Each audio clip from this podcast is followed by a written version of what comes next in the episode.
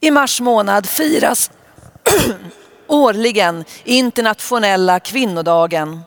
Och idag så firar kyrkan Marie bebådelsedag. Mars kan man säga går lite grann i kvinnans tecken.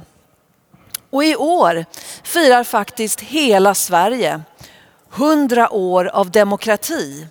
Just med anledning av att 1921, för 100 år sedan, så fick kvinnor för första gången rösta i riksdagsvalet. 100 år av likvärdighet som medborgare mellan kvinnor och män. Mer är det faktiskt inte. En likvärdighet som ännu faktiskt inte finns i alla länder. Jag funderar, om kristen tro i sitt budskap bär fröna till och har bidragit till denna demokratins utveckling i vårt land och i vår värld. Låt oss undersöka det lite grann med hjälp av dagens text.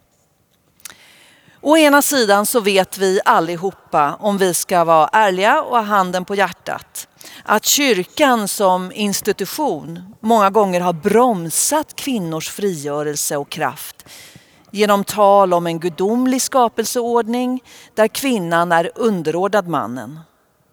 Och under lång tid så har kyrkan hindrat kvinnor att följa sin inre kallelse till diakoner och präster i kyrkan. Så den jämlikhet som Gud skapade människan i har kyrkan inte kunnat iscensätta. Å andra sidan så har kyrkan i särskilda sammanhang, som i klosterrörelserna till exempel, som här i Klara kyrkas kloster på medeltiden, tidigt gett kvinnor utbildning och ledarskap. Det finns ett både och i kyrkans tradition. Och i våra heliga texter i Bibeln finns flera berättelser om kvinnor vars agerande är avgörande för att Guds plan för världen ska kunna förverkligas överhuvudtaget. Och Maria, Jesu mor, är en av dem. Kanske har den här berättelsen om hennes utomäktenskapliga graviditet och om hennes aktiva närvaro i hela Jesu liv från födelse till flykten till Egypten, till uppväxtåren i Nasaret, till oron över den förrymda tolvåringen i Jerusalem, till uppmaningen att eh, göra det första undret vid bröllopet i Kana, till sorgen vid korset. Kanske har alla de här berättelserna sått frön genom historien som grott för kvinnors rätt till jämlikhet med männen. Även om det tagit 2000 år och arbetet inte är slutfört så har berättelserna kanske sått de här viktiga fröna. Och det är uppenbart i dagens text att Maria är mycket mer än bara ett kärl för att avla ett barn.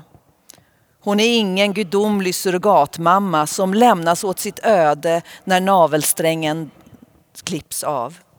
Utan hennes uppdrag det är att fostra och vägleda Jesus till den människa och frälsare han ska bli.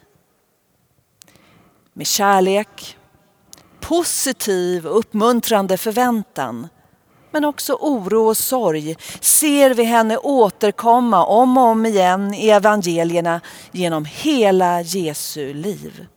Hon finns där från hans första andetag till hans sista. Vi kan ana att hennes tro på en Gud som gör mäktiga ting med henne själv och med hela världen också har format Jesu tro och förkunnelse om Gud. När Maria lovsjunger Gud i mötet med den äldre släktingen Elisabet som också är gravid, då handlar Marias lovsång om Gud och en Gud som störtar härskare och upphöjer de ringa. som mättar hungriga och skickar de rika tomhänta bort. En Gud som är barmhärtig och trofast i evig tid. Och det är en gudsbild som ifrågasätter rådande samhällsordningar och vänder upp och ner på makthierarkier. Och Jesus, han förkunnar och agerar i samma anda. Självklart finns här frön till den jämställdhetsrörelse som ledde fram till kvinnors rösträtt 1921. Lika självklart som här finns frön till befrielserörelser för slavar, fattiga, psykiskt sjuka, för fångar, för etniska minoriteter som har skett genom årtusenden i vår värld. Inspirerade av Jesu och Maria tro på en Gud som vill upprätta hela skapelsen. Han upprättar, upphöjer de ringa och störtar härskare från deras troner. Vi då, som utgör kyrkan idag. Vi måste också fråga oss, står vi i vägen för Guds befrielseverk så som kyrkan har gjort förr? Eller hjälper vi befrielsens frön att gro? Hur kan vi, liksom Maria, ställa oss till Guds förfogande med vår kraft, med oss själva? Hur kan vi bli havande med fred, frid och rättvisa i våra dagliga liv? Vi vet att det är möjligt. Maria var ju bara en ung kvinna, kanske 15 år, i en liten by utan någon ställning i samhället. Och hon är än idag omtalad över hela världen.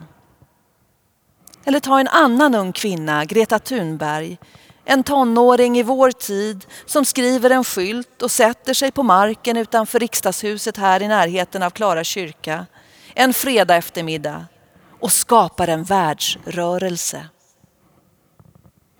Kanske säger du och tänker du att ja, men jag är ingen Maria och ingen Greta och inte jag heller för den delen. Men vi kan alla vara den där andra, tredje eller fjärde personen som slår sig ner bredvid och visar att vi vill förändra samhället och våra egna liv. Så om vi vet att det är möjligt att ställa oss till Guds förfogande, vad är det då som i slutändan förmår oss att verkligen ta steget och bejaka Guds vilja med våra liv?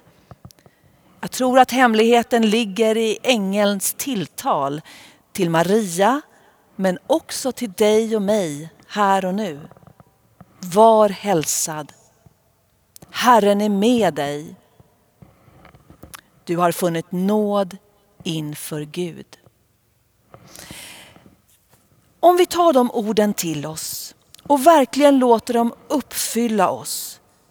Gud är med mig. Gud är med dig. Jag lever i nåden. Då kommer de här orden att växa inom oss och stärka oss i både kärlek och handling.